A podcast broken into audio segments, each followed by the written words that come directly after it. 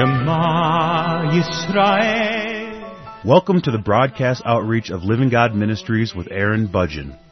Aaron discovered Jesus is his Messiah while preparing to be a rabbi. He now teaches for several organizations and is the teaching pastor for Living God Ministries. Strongly distinguishing between the Old and New Covenants, Aaron presents the scriptures from a Judaic and historical frame of reference. Join Aaron now as he reveals the reality foreshadowed and the new life we can now experience because of what the Lord Jesus accomplished for us.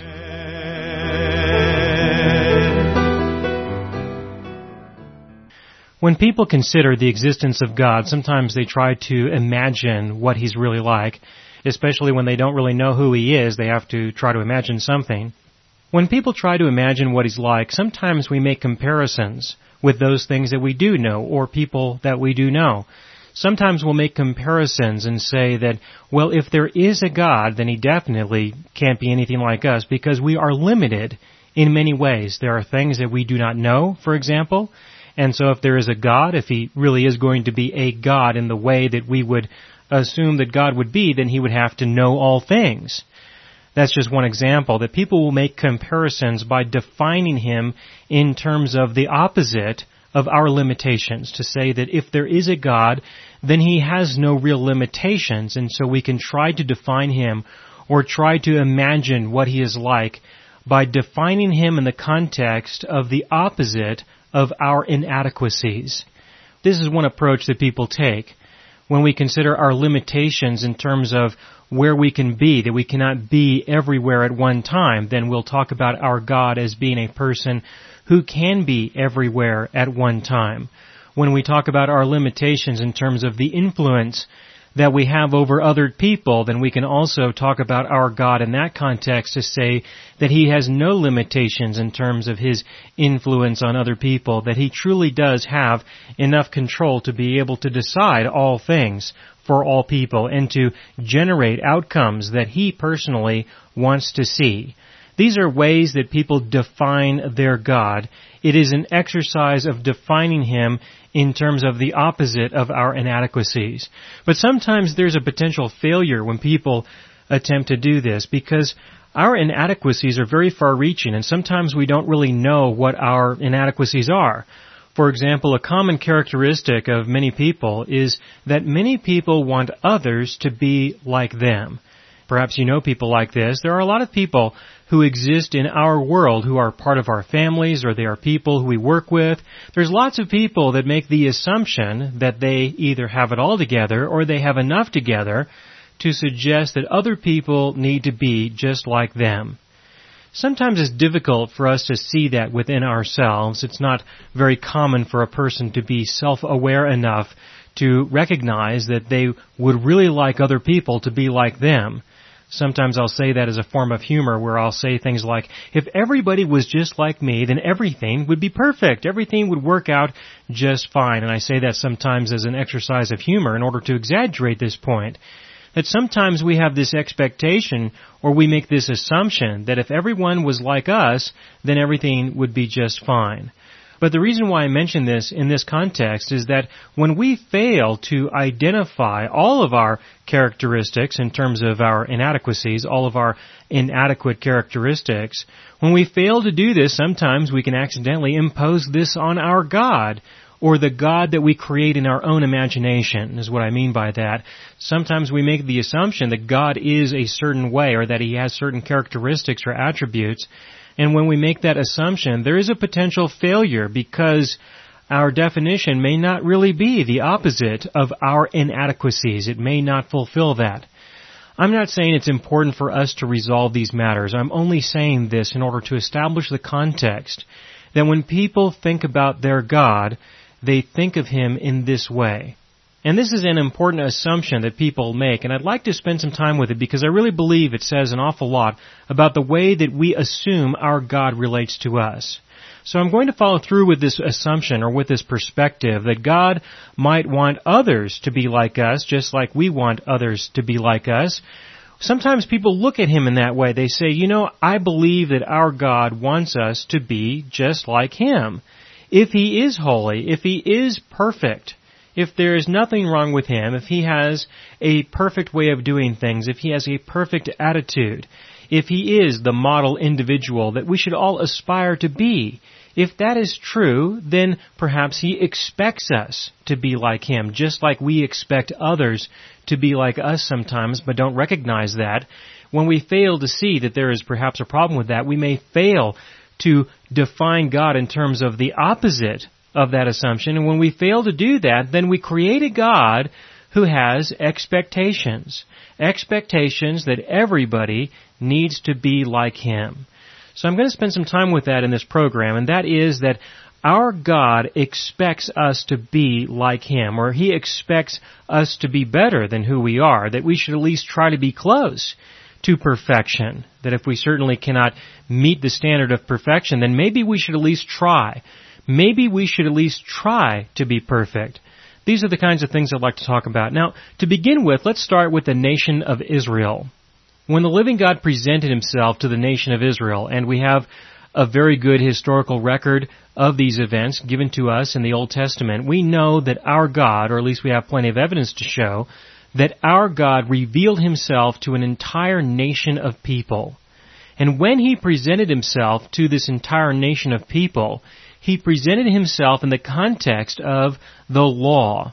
He presented himself in a way that they understood, and that was that he would have expectations of them, that he would expect them to be holy, that he would expect them to be righteous.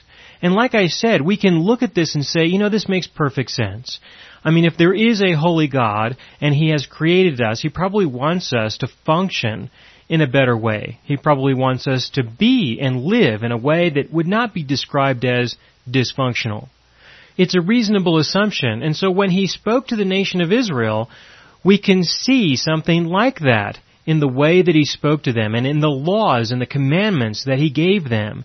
He gave them commandments he gave them laws. And these commandments and laws, they were given for the purpose of defining their entire way of life, how they would live, how they would relate to each other, what they would do in the event that there was a failure, what they would do in the event that they violated one another, and how they would resolve those issues and those circumstances.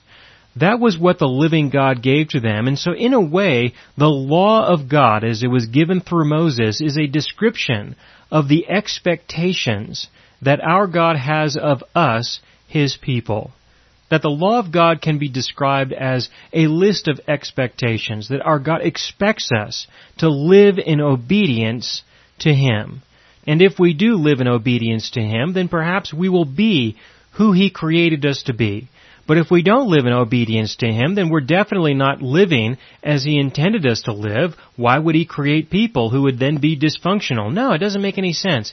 This again could be considered to be another assumption, but let's follow through with that and assume that our God would do something, He would create something that would be functional. In that case, then the law is reasonable. It is a reasonable expectation that our God has given that, and we should consider living in obedience to it.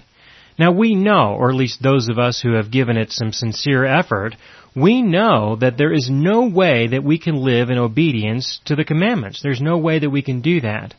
And it's my deep conviction that our God gave us the commandments for that purpose that He didn't give us the commandments so that we could meet His expectations, but that He gave us those commandments so that He could eventually show us that there was no way that we could meet those expectations and that the fact is, is that we need His mercy. That's what we really need.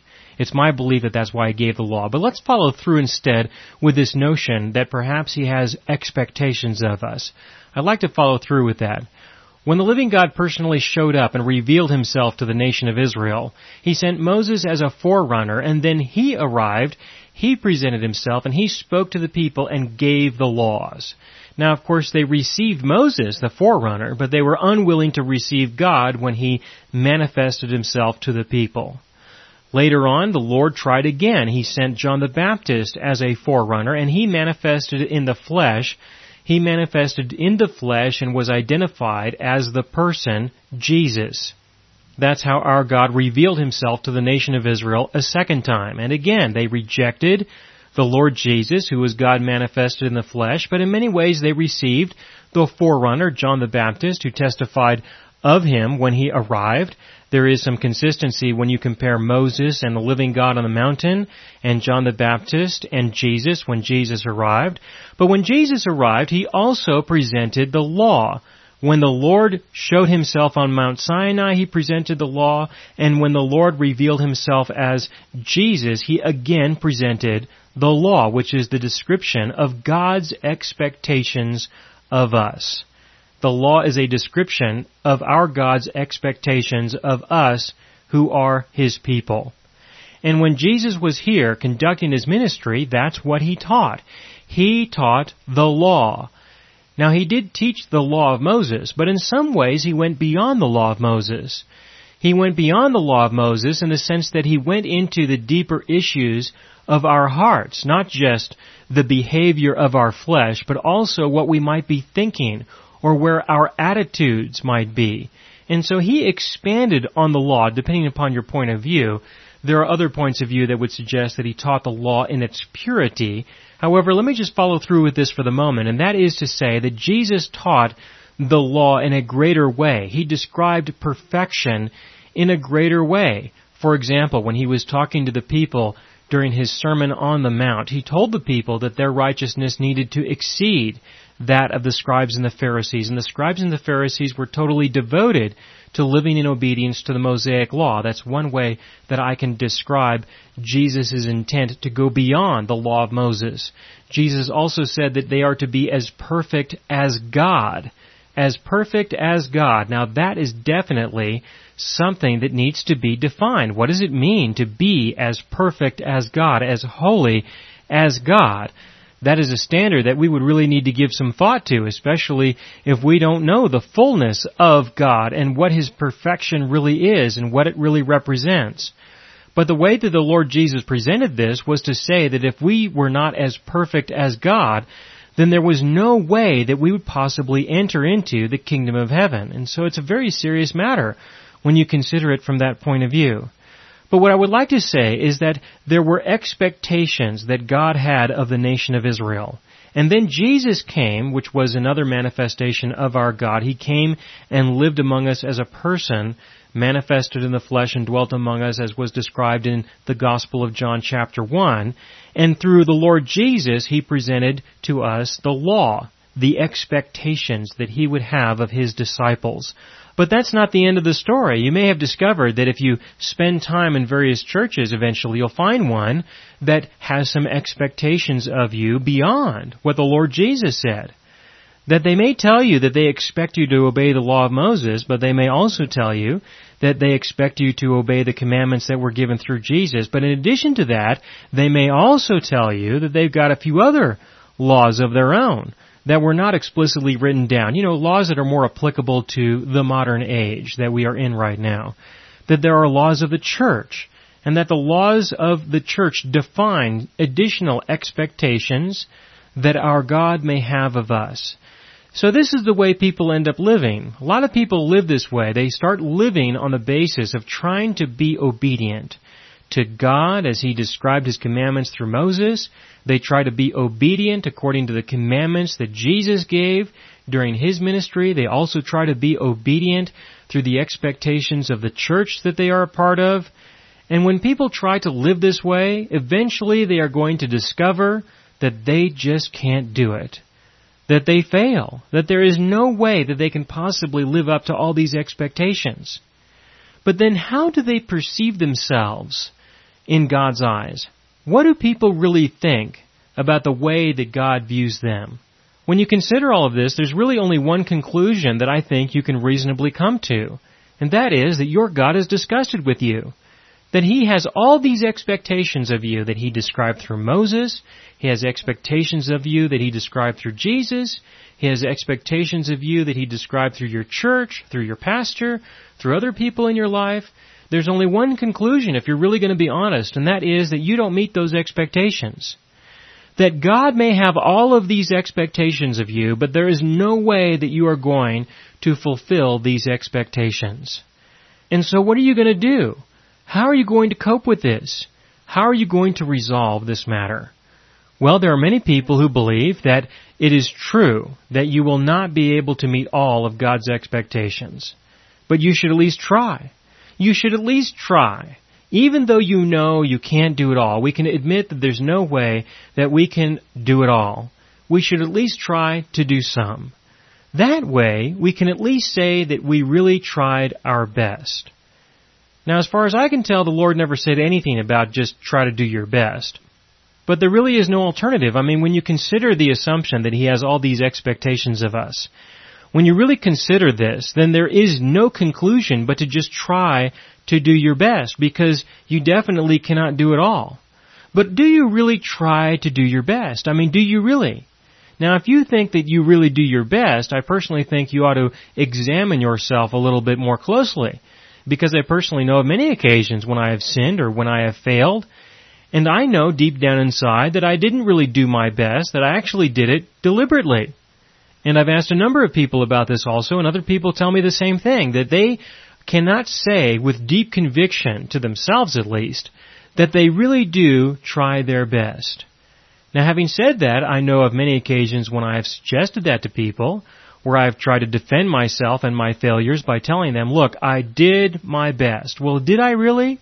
I mean, deep down inside, I know that I could have done maybe a little bit more.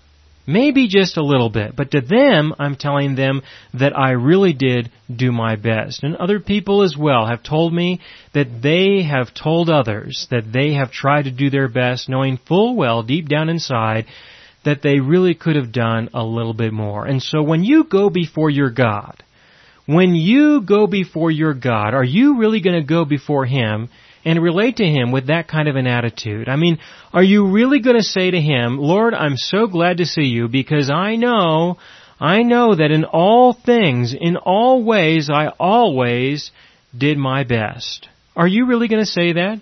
I mean, with deep conviction, and with sincerity that you are going to say that to your God, that you really, no, you're not going to say that. You know full well that you have not done your best.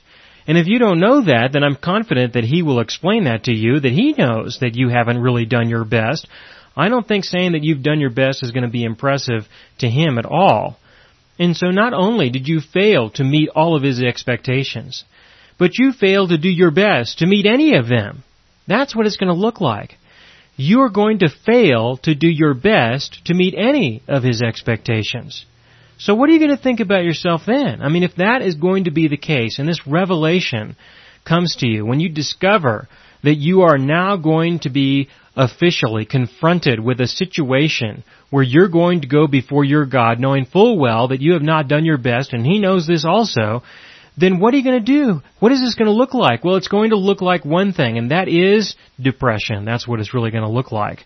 You're going to find yourself in a situation where you are going to be depressed, and you should be, because that is very depressing. But what about Him? What about your God who has had all these expectations of you? Do you suppose that He's happy about this? Do you suppose that He's going to be excited to see you knowing full well that you didn't meet His expectations? With these kinds of assumptions, the only conclusion that I think you can come to is to conclude that your God is going to be disappointed. He's going to be very disappointed because you do not meet His expectations.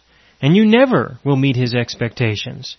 And so His disappointment might very well turn into depression and perhaps even despair. No, I don't think that's going to be the case. But if you were to follow this through to the logical conclusion, that really is the only thing you can come to. That while you eventually come to a point of total despair, which in this case would be a good thing, because then you would turn to Him for His mercy, we may make the assumption that because of His expectations, He also might be led to a point of despair. I don't think that's the case. Because what I see is that our God has forgiven us. That's what I see. I believe that our God did define expectations, that He clearly gave us a list of expectations that are defined well in the Mosaic Law, that were defined well by Him when He was here as the Lord Jesus.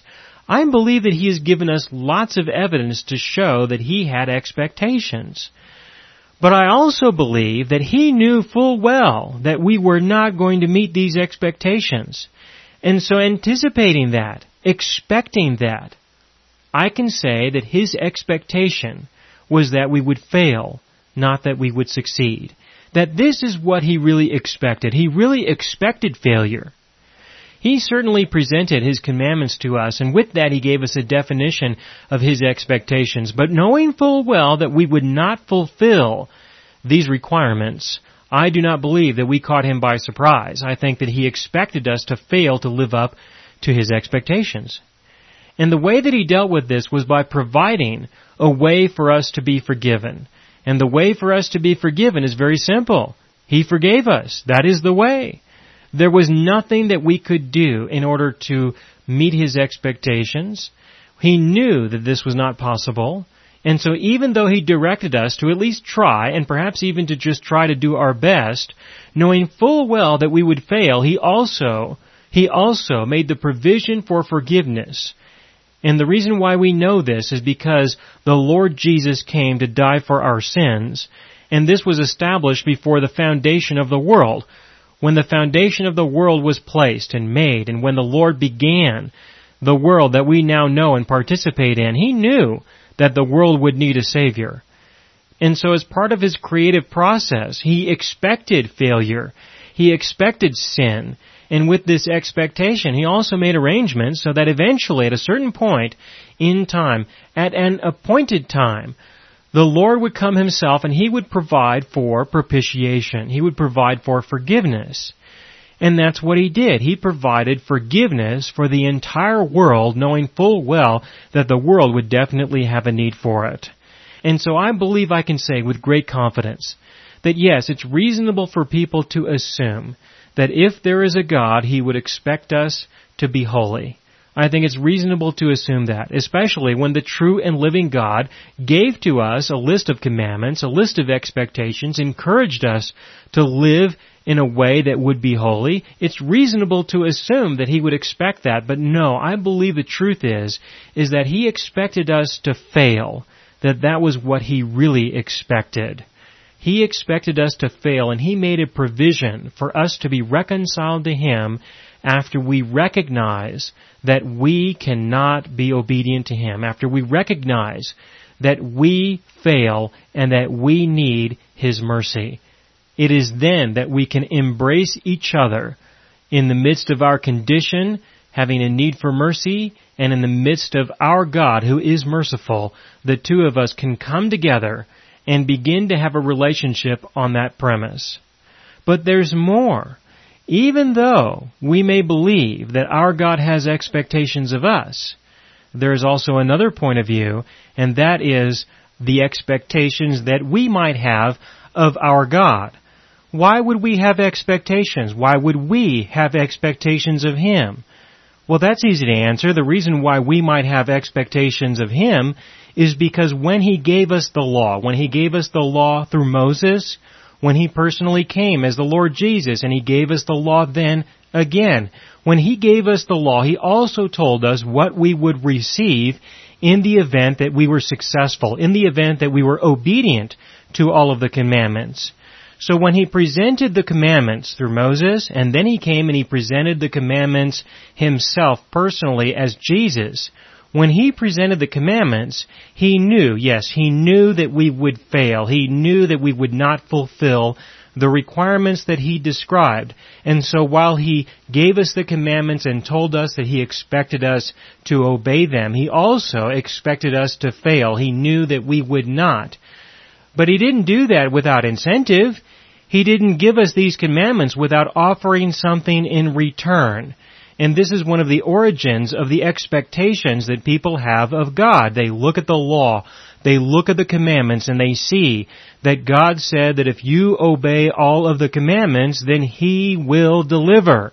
He will open up His warehouses. He will send FedEx or UPS. He will deliver. He will deliver plenty of flour in your kneading bowl. He will give you one of those cows that He's got on a thousand hills. He will deliver. He promised that He would do so. And so there is this mutual relationship that gets established between God and His people through the law in the context that He will bless them if they will obey. That's the type of relationship that was offered through the law. He expects us to obey and we can expect Him to deliver. Now the fact is, is that we will not obey. And so we will never get a delivery. He will never be required to give us anything. He will never be required to bless us in any way whatsoever because we will not fulfill His expectations of living in obedience to all of His commandments. The problem is though, is that some people assume that if they do their best, then he will compensate them, in a little way at least, if he cannot deliver all of his blessings. Maybe he can do his best to meet us halfway, something like that. There are many people who begin to think in these terms.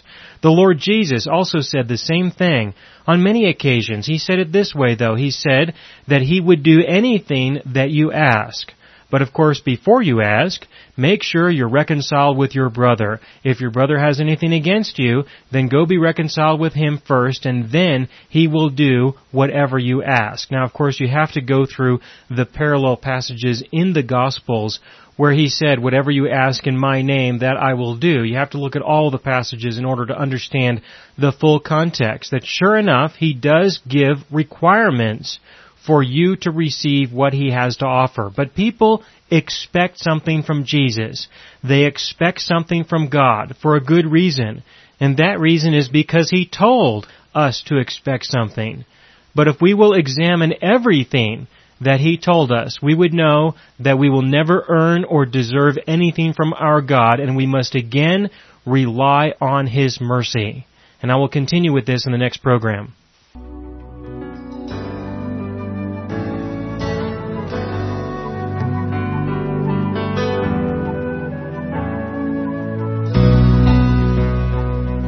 Have been listening to the broadcast outreach of Living God Ministries. You can hear all of our programs for free through our radio archive at livinggodministries.net. That is, livinggodministries.net. Do help us develop new radio programs and continue broadcasting on this and other radio stations. Send your contributions to Living God Ministries, P.O. Box 38353, Colorado Springs, Colorado 80937 or use the donation link on our website livinggodministries.net. That is livinggodministries.net.